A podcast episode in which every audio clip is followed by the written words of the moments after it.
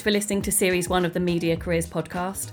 We've had such amazing feedback, and it's been brilliant to hear how the advice and guidance from our guests has supported and inspired you so much. I also just wanted to flag the show notes to you again.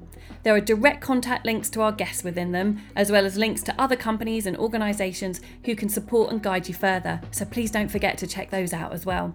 And finally, I have one small favour to ask you.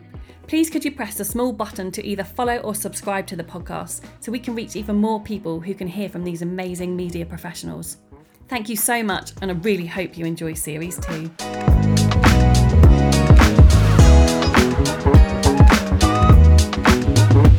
Chris Williams is the Group Projects Director at ES Broadcast.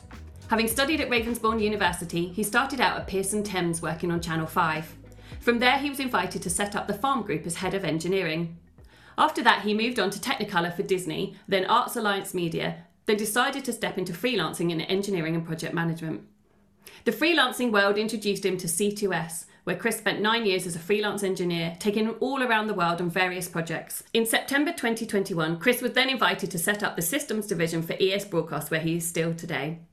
An area that Chris is extremely passionate about is neurodiversity, and I know that this is a subject that we will explore in some detail today. Chris, welcome to the Media Careers Podcast.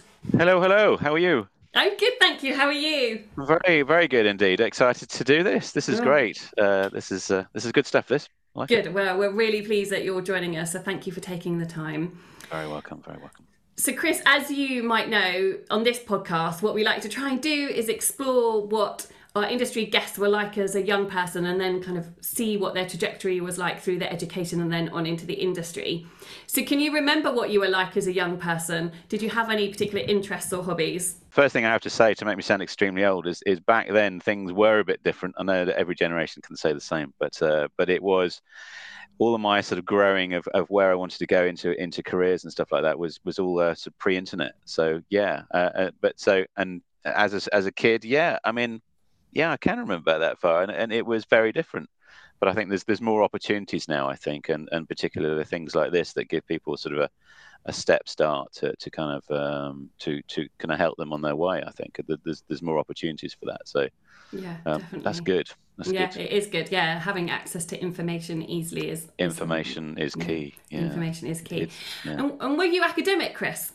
I think um, for for me it was I was just interested in tech stuff. I think. Was, was, were you? And was that from an early age as well? Was that kind of from like a primary school age as well? Do you think? Yeah, yeah, it yeah. was. I was I was a tinkerer. I was uh, always um, anything that my parents would give me, I would, to their despair, I would take apart and uh, rarely put back together again. So everyone just pointed to me and went, "Oh, engineer," and I was like, "What is an engineer?" And everyone would say, "Oh, you'll find out one day." And I was like, uh, "Okay, uh, one day somebody will tell me what on earth an engineer is." But yeah, yeah, I think I kind of was really, but I think in a classic way, it was, it was maths and and uh, chemistry and physics and um, anything sort of uh, technical and yeah, I kind of like that stuff really. But yeah. school was kind of a, a, kind of a reasonably easy process for you in that regard, in those subjects that you were enjoying. I think so, yeah, because yeah. at that stage I started to see, see, see uh, sort of early hints of people saying, "Oh yeah, it's obvious what you're going to be. Uh, let me help you in your direction." I was like, "Well, I will trust these people I don't know very well and go, go on then. and it was like, yeah, all right, sounds good. But yeah, I mean, it, it just that was it really. I, I, was always taking stuff apart. I was always playing with things. I mean, back then, you know, you, you, it was it was a different world. If you were technical, you'd play with computers, and you wouldn't mm. really take anything apart. A, a computer itself was was pretty heavy going to, to to do anything other than just program on. Mm. And uh, and these days, there's so many more opportunities for, for kids to mess around with tech at an early age, like mm. you know, mess around with Raspberry Pis and the Maker movement and all that kind of stuff, which is awesome. Um, yeah. um, but back then, it was sort of programming and not much else. So mm. technical was was quite simple, I suppose, back then. Yeah. And what's really... interesting, Chris, as, as, well, is that people identified those attributes in you, like you, without you even knowing that there was this potential career path. You were just you were just doing what you enjoyed, but other people were noticing actually those qualities could lend you very easily to a particular career path that involved engineering. So that's quite interesting that other people were guiding you rather than you thinking about, well, actually, what am I interested in, and does is there a career for this? It was already yeah. preordained in that way by the yeah, and and even back then, it was uh, we were sort of teachers. Uh, we were relying on teachers. Yeah. So I think, which is uh, something we'll probably come on to, but but it was. I think that's still the key. I think really, Mm. a lot of it is down to down to schools. Yeah. So you so you moved on to do A levels? I did. Classic stuff at our school was maths, physics, and chemistry. And I sort of rocked the boat and said, well, you know what? I quite like design. And they said, well, design's not a particularly academic sort of uh, sort of direction. And I was like, well, it felt like it was because it fitted well into what I thought was an engineer. Which, I mean, I I was the only one in my year doing that combo.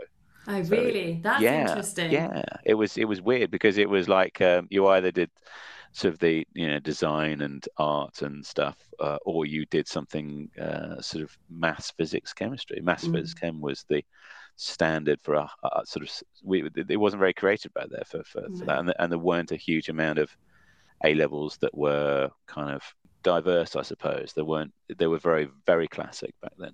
Mm. And also, what's interesting about that is the divide between the two. That uh, never the twain shall meet. Creatives over here and technicals over here, and actually, is it. I know, how bonkers I is that? I know, which is uh, weirdly where we might end up at the end of this chat. But yeah, no, you're absolutely right. You know, it Yeah. was basically you either did this or you did that, and I, Mm. I kind of, um, I did it because I just wouldn't want to let go of the, the design side of stuff. I loved it, yeah, absolutely loved it, Good and it was, um, yeah, I did okay at it because I loved it so much, and, and the maths and physics, and to me, maths, physics, and design was quite a good combo, and I think maybe these days it could well be because I think you know, as, as, as we see in all our engineers, we, we actually see our best engineers as very creative souls. Yeah, And yeah, you have to quite- be right. Yeah, Yeah, I mean, when you're sitting around a bar and buried in the in the back end of Lagos, and you're talking about your hobbies, and realise that 90% of the people play a, a musical instrument, or they are the keen photographers, or something like that, you realise that actually some of the best engineers you get are really creative people,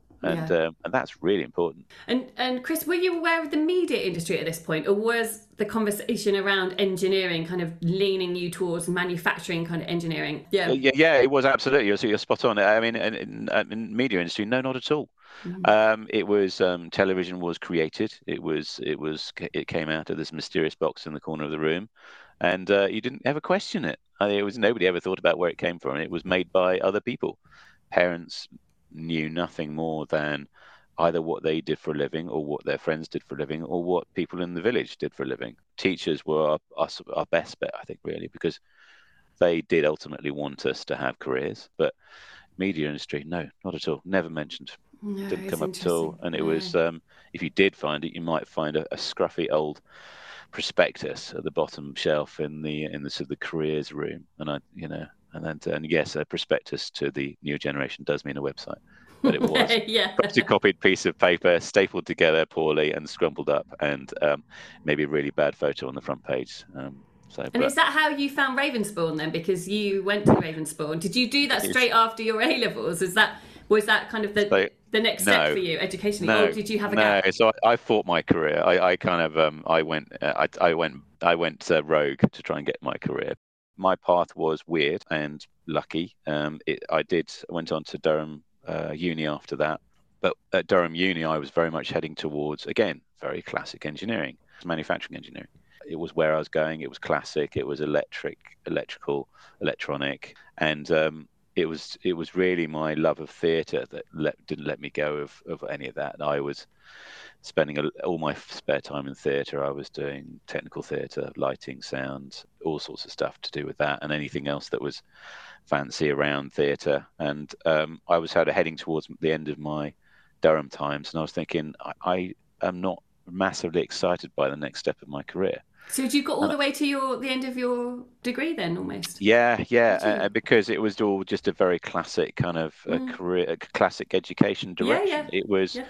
it was literally back then. It was a conveyor belt. You weren't really encouraged to um, change it. To be honest No. with you, it was like don't interfere with those that know, and that was nothing against the people at the time. It was like that's just how it was. Mm. Well, and they were Just how it following on the skill sets and the attributes that you were showing as well, right? And if they, yeah. and as you said, if they're not informed about the breadth of opportunity that there is around engineering and technical skill sets, then they're going to push. They know that you've got skill, you know, talent and Yeah. ability and skill sets. Yeah. So this is the path that you should follow. So totally yeah, makes sense. absolutely. Yeah. They, they would apply it to uh, to what they thought was the best career opportunity for you. I remember one of the first triggers was basically I was up at Durham. They were um, they they were filming something in Durham Cathedral, and um, everyone said, "Oh, have you seen what's going on up on up on the green?" So I went up, and I went up there, and there was a city of uh, OB trucks, and I was like, "Oh my god, this is so cool!" And I started talking to the people, and and uh, and you know, telly people being telly people, they were happy to chat. I was uh, you know sat outside the trucks, just chatting to people, thinking, "This is awesome. How do I get into it?" And they said, well, there's you know colleges around, and but most of us has got in through weird and wonderful ways. And back then, it was a again getting into telly was a very classic way. You you know if you were into engineering, you'd go through sort of the BBC training, or if you didn't get into BBC training, you'd have to sort of fight your way in, or or hope that somebody knew somebody that knew somebody that could get you in, or work experience, or a friend of a parent, or something like that. Mm. Um, but then there was no other direction, so I kind of went back to the library and thought, nah, there's got to be something more to this, and researched and researched and researched, and found this college that nobody had ever heard of called Ravensbourne, which mm-hmm. was down down in Bromley, and um, did did a lot of research on it. A short version was I ended up just going down for an open day, um, and just loved it. Uh, I was hooked, absolutely hooked. I thought this could well be my direction. But Telly suddenly came up as like, you know what, Teddy looks good. So I'm thinking, Let, us pursue telly. So I went down to Ravensbourne for a couple of years. Everybody thought I was mad. Ravensbourne was it back then. So we had a, a, a live day, so Ravensbourne on air, where we basically uh, dummied up the station to be an actual station for the mm. day. Everybody was invited down from the industry to come down and some pick and choose people. Uh, it, it was, was, a big showcase of talent, right? It was, it, it was, was awesome back then it was the way to get something. And then amazingly, some people came down from a company called Thames Television to set up a weird thing called Channel 5. I thought, well, that sounds interesting. What is Channel Five? Well, it's the last terrestrial. They had all this the catchwords. The last terrestrial station that the uh, the country will ever see, and uh, they obviously knew a lot more than I did back then. I don't understand why it couldn't be the last because they could just add another button on the telly. But you know, I had eight buttons on the telly when I grew up, so I thought, well, that's there's still a few left on that, surely. But um, but yeah, and then went into telly, and then literally just went in, and then that's yeah, that was yeah. I mean, that's the story. I mean, that's so fascinating, Chris, because had you not done, there's so many ifs and buts in that story. Had you not yeah. kind of done your research, had you not kind of seen Ravensbourne as what kind of one of the places that you could go to get a career in television, yeah. had you just kind of not followed your interests in terms of kind of creatively like media and theatre, you yeah. could have ended up in manufacturing and gone on a whole career, different career path, right? Absolutely. There's so many kind of yeah moments of sliding doors of God, what this could all not been possible. It really was, and and, and I think regularly because I, I do some mentoring as well, and I, I like to sort of uh, help careers anybody youngsters to uh, progress on their careers, and you kind of start thinking about what sort of advice you can offer them going forward. And I think I think what I the first thing I like to try and do is translate it into what is now, um, because mm. my story was very much based. It was a story of its time. Mm. You know, I, if I had Googled something when I was 16, I would have had a completely different career. Yeah. I may not have even gone to uni. I mm. may have gone straight to Ravensbourne, straight into telly, and may have done a very different thing. I mean, yeah. I'm actually glad I didn't because I learned a lot at uni that I now apply to my current career. And so you go on to work for Channel 5 as your first role. Yes. Was it everything that you hoped it would be, having kind of studied at uni and studied at Ravensbourne? Did it feel like you'd found your people and your tribe and your mission and your hopes yeah. for what a career might be? Yeah, very much so. And again, it was uh, stuff was starting to make sense back then. It was, I think, it was partly due to things uh, started to to slot together in quite a spooky way. Like, for example, Ravensbourne was built by the Thames engineering team. And that was a coincidence. I, I, mean, they came down to Ravensbourne because they knew some of the people there, but that was still a bit of a coincidence. Uh, mm. And that was, and it, so stuff I started to see about how they did stuff uh, I recognized, you know, even down to how they did labeling on, on walls. They used the same blimmin' templates that they'd used at Ravensbourne. It, it, was a very sort of thing of the time because back then it was you'd come in as, as, the, as the junior, but as a classic junior. My uh, The next person older than me was about 10, 15 years older than me. At that point, I was surrounded by people who were, I worked out very quickly, were uh, quite simply, I just called them the elite. They were the, the best they worked so well together and they came up with such clever ideas. And I thought, I'm going to do really well to listen to these people. Mm. And I, it was really obvious to me. And Chris, had you, when you were looking at these elite team members who were kind of the best of the best, had you thought about the trajectory of your career after you'd got into Thames? Were you like, right, okay, so they're 15 years ahead of me, they're the elite, that's where I'm going, and I'm going to stay here and, and follow a linear path to get to their position? Or how did you start to navigate kind of your next move in terms of progression and, and moving on in your career? Yeah, I mean, it's a good question. I think um, it was very simple for me back then. I just wanted to be them. Yeah, I, I don't think I could see any further than that at that, at that stage. No, but you did eventually get invited to set up the, the head, be the head of engineering at the farm group, right? So eventually, a, di- a new opportunity did yeah. arise. So was that an easy decision for you to kind of move on? No, it wasn't at all because mm. I had a great job. yeah, and obviously a great team. But what's coming through to me is this like love of the team that you were with, and actually it was delivering everything you wanted from your career. so it, it, must have been a difficult decision. I know, and I've been with them forever, and I say mm. forever. Back then, that was two years, but that was forever. yeah, absolutely for the whole of my life. I'd most of my life I'd been there with them. And it was like, well, I'd been there with them for uh, like two two and a bit years, I think two or three years, and then um, I met the fantastic Dave Klafkowski, who basically was channel manager at the time. We got on really well because we were always the ones that just wanted to. We was the pair that wanted to kind of just do th- things a bit differently, and we really clicked. I remember his proposal. He said, um, "So you got a really good job. Do you want to throw it all away and go do something completely mad?" And I was like, uh, tell me more. So he said, right, so there's these really cool people that are going to be backed by a company called WPP to set up a brand new post house in the center of Soho. As cocky as you like, but cocky with attitude. And like, you know, we're going to go in there all guns blazing and do something phenomenal. And back then it was just a sort of, um, you know, I, I didn't know the crew particularly well, but now I know them in retrospect, thinking that was exact, absolutely achievable for that lot, a phenomenal bunch. And, I was invited in to be head of engineering for that. And eventually I gave my notice, and they were like, you know what? I think that kind of falls into one of my sort of things of, of making sure that, and I have to say this carefully, it is important to get noticed.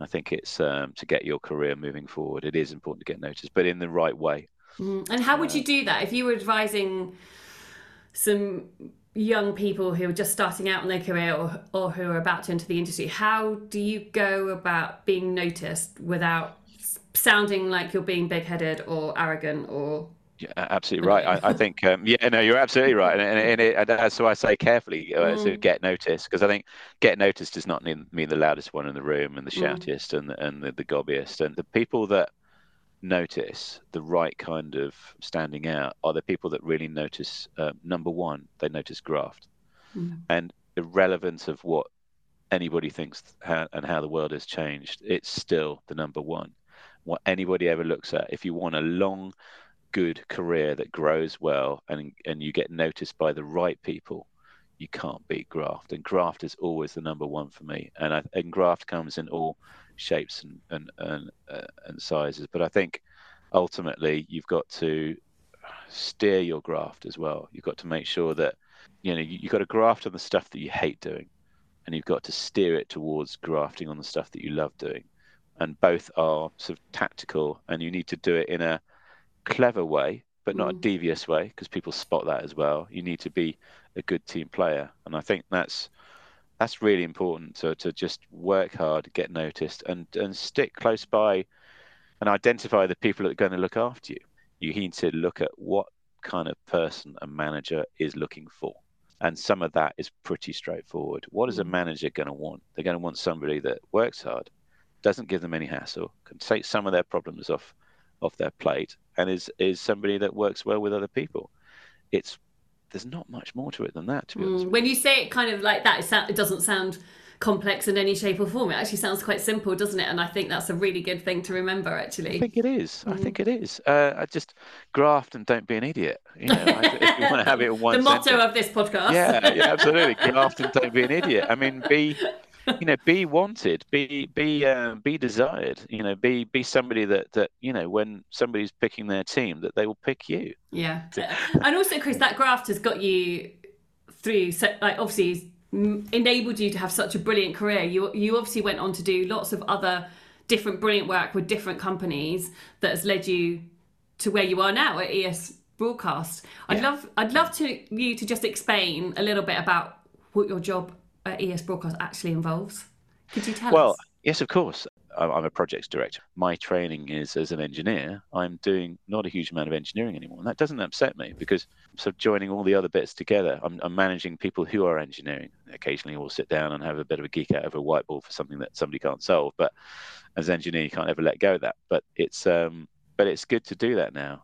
So where I'm at now is is I'm um, my my background as an engineer took me into a lot of project uh, management because I kind of ended up liking things to be in, in, order. It was starting to wanting stuff just to be ordered and stuff to go well. And I think everything around the project management side of stuff ended up becoming really interesting to me. And I think that's when I moved from engineering. I, I was dipping in and out of between engineering and project management, sort of alternate, doing a bit of both really for, for some for quite a large chunk of my career. Probably the most chunk of my career was was doing a bit of both, either engineering, project management, or project managing engineering. And so it's nice to be able to have that skills, and even down to when you're project managing people that that um, when you have those technical skills or bits of knowledge, and this is why I say learn everything, graft and learn everything, you might go, somebody might turn around and say, well, that, that, that can't be done like that because of this and this. And they go, well, no, that's going to be 10 days, not five days that you quoted for. And you turn around and say, well, actually, if you uh, if you do this, that, and t'other and turn that upside down and put that in sideways, and then that uh, connects to that, and they do that, and that, that because I did that last week, and they go, oh, no, yeah yeah all right yeah you're right and that those silly little things all come together so i think it's um so I think what I'm doing now is, um, so I'm group projects director. So uh, John and I set up the SI division. We got invited to set up the SI division about six years ago at ES Broadcast, and from us two to uh, we're about I think 30 in our division now. A large part of that has been sort of growth management and and growth growth management is is great fun. There's so much involved in growth management. Uh, mm-hmm. Everything from the people to the uh, the technical to commercial to to structural to and, and, everything, and then you've got everything that comes with the larger side of stuff like governance, and it, it all starts to come together. Um, so growing that side of the, the, business has been fantastic. And so John's now CTO. I'm now group projects director. And now I run sort of 50% of it running the SI, so managing the SI management team. So got, we've got some great managers in there now. And the other 50% is, is uh, me looking after group projects. Just delivered our headquarters down in uh, Watford. And that was, again, you know, project doing a building. You were again just learn everything i have learned a lot about buildings again from when somebody's uh, you know when we were doing an installation in a building the electrician would be sitting there wiring stuff up in a certain way and I'd stick over in his shoulder his shoulder and be that little annoying kid and go why are you doing it like that? And it's like well that's interesting. And if you find the right person they'll sit down and go you know what? You got five minutes. I'll tell you. Yeah. And you'd learn and then you'd, you'd park that you put that in your little uh, in your knowledge bucket and you yeah. pick that up for five years later and then you know 10 years later you might be managing a, a team that's actually delivering that for you yeah, and you're you've got that much better understanding yeah. yeah. And that's why joining all the dots together just is uh, is pretty cool. Bringing all of those brilliant skill sets together. Chris i know that you had a significant event a couple of years ago in terms of neurodiversity and and finding out that you've got adhd yes. And i know that that was something you really wanted to talk about today as well in terms of your journey with understanding how how ADHD ADHD has impacted you personally and your career and the way that you've managed your life. How did you go about finding out that you had ADHD and what and why did you decide to do that recently? So uh, it's a really good question, and uh, it starts with a really uh, pot- potentially naff story. I'll be honest with you. Um, I, Go on, give it to us. uh, the one-liner is I worked out I had ADHD with TikTok, and that's uh, that. But that comes with a caveat and I will okay. expand on that. Okay. Um, so basically, in lockdown, ironically, because I was uh, I was quite ADHD, I was one of the the people that really suffered for socially for lockdown, and I, I it drove me mad. The, the the disconnection from people absolutely killed me. I ended up replacing it with TikTok. Yes, 52 going on 17, and I just loved it to bits because I didn't realize at the time uh, TikTok and ADHD is is a, an interesting uh, relationship in itself, but actually that kind of I started looking at stuff going, oh, this is interesting. And TikTok being what it is, it started to feed me just a daily stream of people around the world, real people who had ADHD. But the thing I was interested in more than anything was adult ADHD because it's a very interesting part of, of ADHD in itself that actually adult ADHD is is a lot more different than childhood ADHD than you'd imagine, than most people would imagine it is something that basically somebody is you generally get to the stage where you sort of found it out and then you start coping with it. But mm. so, but um, i'm doing a classic adhd thing i'm going off tangent. So i'll come back on on target. And basically so um, so i looked into it a lot and did a lot of reading um, which again ironically is very adhd uh, sort of hyper focus and on uh, and I'll, I'll tell you why i didn't think it was adhd to start with which is weird because again and this is something that i'm really hoping to develop over the next few years that that is is an education around particularly neurodiversity in adults is needs a complete re-education on what people think it is mm. and how to cope with it. And for me there's there's a there's clearly a massive future in educating people employers and employees around neurodiversity. And it's something that I have every intention of doing a lot of work on uh, and and of getting people around me to, to to make that happen. But I think people are actually now know I'm ADHD will probably start to see bits of this interview that how I can easily go off on tangents, and that's exactly how my brain works. The thing about that is that I then kind of thought, well, let's do a bit more research on it. Then and then I kind of thought, well, let's get a proper diagnosis um, because it's very easy for people to say, oh, I've got this and I've got that and got that, and I think that's quite important that people kind of this this part of the thing that I want to kind of educate that people there's nothing wrong with people getting a hunch of what they might want to do, but then please go on and get something formally diagnosed because mm-hmm. that's you can't live with the thought that you've just found something on TikTok and then believe that you're ADHD for the rest of your life. That's not healthy for anybody. And when I say ADHD, I'm, I, I, that covers obviously all. I, that, that that's the same for all neurodiversity, whether you're talking ADHD, autism, mm-hmm. uh, dyslexia, all, all, all, the different uh, flavors. But basically, um, I bit the bullet and decided to get a formal diagnosis privately, um, which cost me an absolute small fortune. But then I came out of it with a solid diagnosis and a, an absolute yes, you have absolutely uh, adult ADHD. And I think the two key things that came out of there for me was that one of them was like, yes, it's very different in adults, and and B, I think it is particularly ADHD, and I can only really talk for ADHD. My my, my wife's autistic, but um, so that's an interesting household, I tell you. but uh, it, it kind of meant that that actually, oh gosh, I've lost my train of thought now. That's uh, right. very ADHD.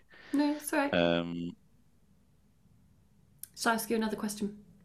Uh, I've got a question I can ask you. you yeah, go for it. Yeah, I'll, I'll, come back to it. So yeah, come back to it. So, Chris, is it always the case that if you have childhood ADHD, that you'll go on to have adult ADHD, uh, or can you just get ADHD in adulthood?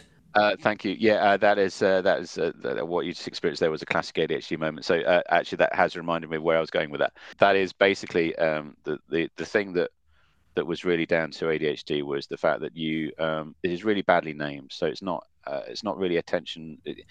There's a, there's a talk about regulating it to be attention regulation disorder, which is basically down to um, the the main thing that that people generally hear about with ADHD, particularly because it comes in with the kids, and that's won't go there because that's a, a, very different story. But the classic assumption with ADHD is that they are um, probably low functioning, which is not the case. Mm. Um, and even then, all the naming conventions are starting to change low functioning, high functioning. Uh, I think for me personally, I, I, I, do quite like that terminology in terms of low functioning, high functioning. I think, um, and I think it's quite important to call it functioning rather than achieving or anything else because I think that's just it's built into you. So I think you're looking at potentially high functioning ADHD. So basically, what they call executive function and stuff. They, they do doing standard things that, that you would do during the day. Um, you're able to basically be pretty normal, i.e., have a normal life with ADHD that enables you to basically still have things like hyperfocus, which is um, if you have special interests,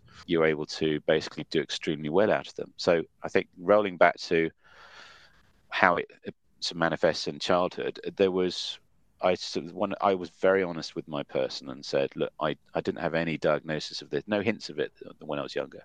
So how come I'm seeing hints of it now? And he said that's quite common. It's one of the misconceptions that you can see very, uh, you know, because you may have had the ability to potentially have enough special interest for people to be able to you latch onto those to be able to do good on that and my special interest was probably engineering. Mm. So I did okay at engineering. So everything else that I wasn't particularly awesome at, it didn't really matter. But as a kid, if you were very good at something, people didn't really pay too much attention to you not doing very well. You were just doing well at something, so you'd probably end up having a career. Mm. So that's kind of why, effectively, I didn't really have any hint of it being diagnosed until later. Because also, as an adult, you just realize that they're parts of you. And like anything, whether you're neurodiverse or not, um, you just deal with it as an adult. And at that point, you've you've it's more about learning learning about ADHD as an adult. It's more about looking back on your history and going, oh yeah, that's how I coped, and that mm. makes a lot more sense. And you yeah. start to see patterns. So I think um, for me, a large amount of, of neurodiversity now for moving forward is about education um, education for people that, um, that that have it them, potentially themselves. And mm. I say potentially because it's important that it is potential until it's properly diagnosed. Really, really important. Can't stress that enough. And then understanding people who are uh, affected by neurodiverse people. So employers, we need to educate employers better to uh, to help them with toolkits. So mm. effectively, what I'm hoping to do over the next few years is um, is help develop in some form some toolkits with specialists and for them to be able to cope with that better. And I think so. I think now I've got to my age, ADHD isn't. It's a different kind of kind of eureka moment for me. It's like, oh yes, that makes a lot of sense. I'm mm. not really going to be changing a mass amount of things, but I'm now more aware of people that are affected by my ADHD yeah. as to how I need to. I because I'm wary enough to be able to spot things now. I, I see things and go, oh yeah, that's me being ADHD. Let me adjust that silly things like ADHD people, they have a um, a real deficiency most of the time in a thing called working memory, which is effectively ADHD people, as I've just beautifully demonstrated, live in permanent fear of forgetting what's in their head. So they scribble and scribble and scribble. They write notes for everything, and a silly side effect of that is they they can talk over people a lot which is something that's very standard for many people that I know who have got ADHD and it's nothing other than it's not them being rude. They are just terrified of that thought leaving their head. Mm. And so you go like, so if I'm sat in a meeting now, for example, and something comes into my head that I need to say now, I don't, I don't say it there and then. I scribble it down. So I literally, that's my my working memory is is my book, and from mm. day to day, it's it, I scribble on it, throw it away, scribble on it, throw it away, and it's I'm never more than a few pages relevant on my book. But that's my working memory. Mm and again finding out from other people they do similar and they go oh my god yes i've always written everything down. I wonder why that is. Like well that's because you're probably your working memory. Yeah. So it's it's it's more about developing tools. As an adult i think you look at it and go well i've kind of got to this age and i've done okay. Uh, and particularly if you've been a high functioning adhd low functioning people are generally people that really struggle to do anything on a daily basis and they have it really hard. They have it really tough and that's a, a different category altogether. But i think just learning about it. And, and again just an education uh, just teaching people from both sides what it's all mm. about. Mm. and that's just my experience with adhd and i think I, I, may be completely out of line by saying this but uh, out of adhd and autism i think adhd is probably the easier one to handle and certainly to have. Um, autism i think is is a tougher one. And i think um, that deserves um, uh, loads of help as well for loads of assistance and uh, in terms of an education as well. Like people that you know when people start to see what it's all about and understand what it's all about that they can be mm. a bit more empathetic towards people with it and people with it can start to understand how their employers might be potentially dealing with it or how they might want to deal with it.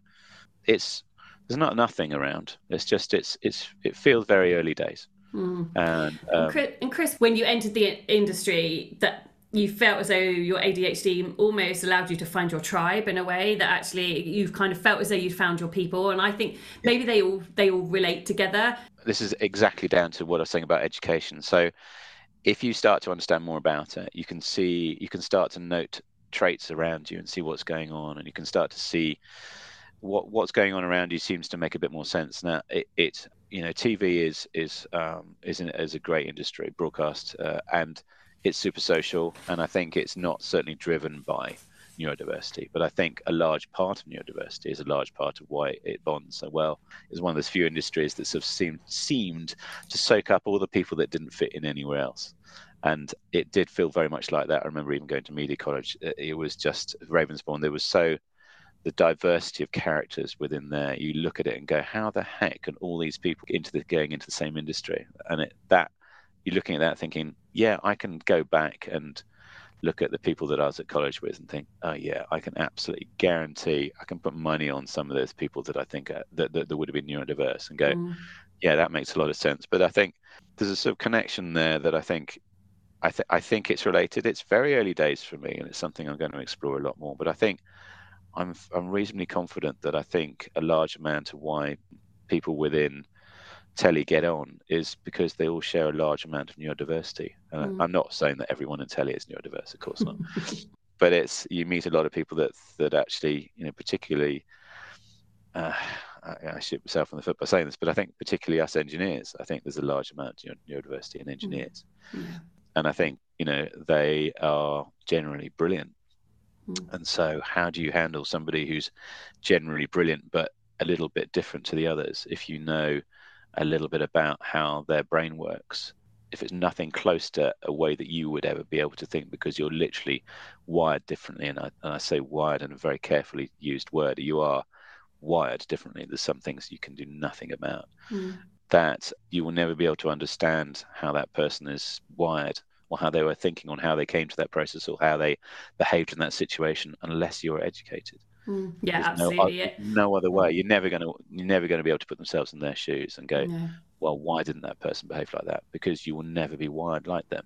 Yeah, absolutely. Yeah, education is critical for this, isn't it? Absolutely. Yeah, super critical. Yeah. yeah. Well, look, Chris, thank you so much for sharing your story with us Very on welcome. your diagnosis. We really appreciate it. I think it's really important that particularly young people who are listening who might have ADHD or other neurodiverse characteristics that they know that this industry is welcomes them and will support them and understand them and um, yeah. and as you say can have a brilliant and amazing career. So um yeah. so thank you for being so open with us with on that. We really appreciate it. Very welcome. We're um we're coming to the end of the podcast chris but i'd love you. I know. vanished. Oh well i know. i know. But i'd love to before we wrap up just ask you what are the three things that you absolutely love about this industry uh, narrow it down to three is a tough one. Uh, there's lots of things I like about the industry, but I think if I had to pick out my my three, they are sort of. I think the number one has got to be the, the social and teamwork side of stuff. I think the, the collaborative nature of something. I think for me that really, I can't, I don't get a better buzz than turning around and and looking at a team that's delivered something that I've maybe put together or I've steered or I've advised to to basically produce something that is that is a million times better than the sum of its parts. There's no better buzz for me than that to try and you know, and that's that's I look back on everything that I've ever done, and that's always been my best the best moments that I've enjoyed the most. And I think that comes naturally with uh, TV and broadcasting. That I think if you're a team player and you enjoy that, if you're not a team player, there are still some careers in it. I would just advise that you take it. You know, you you you, you do make sure that you find the right environment for yourself. Uh, so that's really, really important. Don't force yourself into an environment that doesn't make you feel comfortable. Mm-hmm. You've got to find your right environment, and that's if you're if you're the collaborative type. I, I, I can't say enough about how fantastic I feel that that you know that's that's proper dopamine moments. Yeah, so yeah. that's that's definitely my number one. As an engineer, uh, technology's got to be number two. Yeah. Uh, the technology just keeps changing and changing, and I think it's um, for somebody that likes technology and likes the diversity of technology. There's so much choice in there for you. So much choice. You know, whenever we recruit people, I'm excited for their future. That there's still, you know, we still bring in people that I can still see a really bright, complicated future of how the engineering will fit together in the future and how mm. how much fun they're going to have with it. I think they're going to love it. And then the third one, related to the first one, I think really that, that is the the, uh, the people. I think uh, the actual uh, the social side of stuff. I've made some awesome friends uh, through the industry, and and I think it's it's just a really good bunch, uh, and and I just love them all for that. I think it's I've had a you know so far I've had a fantastic career, and and I've I've really enjoyed all the bits of the journeys through that. And then when I look back and think of all the best bits of it, it's always the people that I remember the most. It's always the, the, the, friendships I've made, the, the times I've had with those people, the everything from you know setting up a, a, a uh, you know the farm with a, a bunch of absolute mavericks to sitting in the Middle East on a flight case talking sort of absolute nonsense to somebody in the middle of a show, waiting for you know people to leave before we can de-rig and and just doing. Uh, but but again, that was all the people. That was always the people, and they, they mm. always the bits. And I think you find some really, really amazing people in this in, in this industry who are generally just awesome souls. They're just awesome souls, and I think that's got to be my top three. Amazing. I love them. They're brilliant top threes, and and I agree. Yeah, they they all make sense. It's an amazing industry. Well, look, Chris, thank you so much for your time today. We've Very absolutely welcome. loved hearing Great. your story. Yeah, Yeah, thank you I so much. That, uh, anybody out there just you know just embraces everything, grafts well, and then and you know just loves what they do. They, they find their their bit, what they their thing that they love to do. Yeah. Just uh, when they find that, they'll their career will just grow. It, Yeah. it will just grow. Amazing. Thank you so much, Chris. You're Take welcome. care. All right. Cheers. Take care. Bye bye.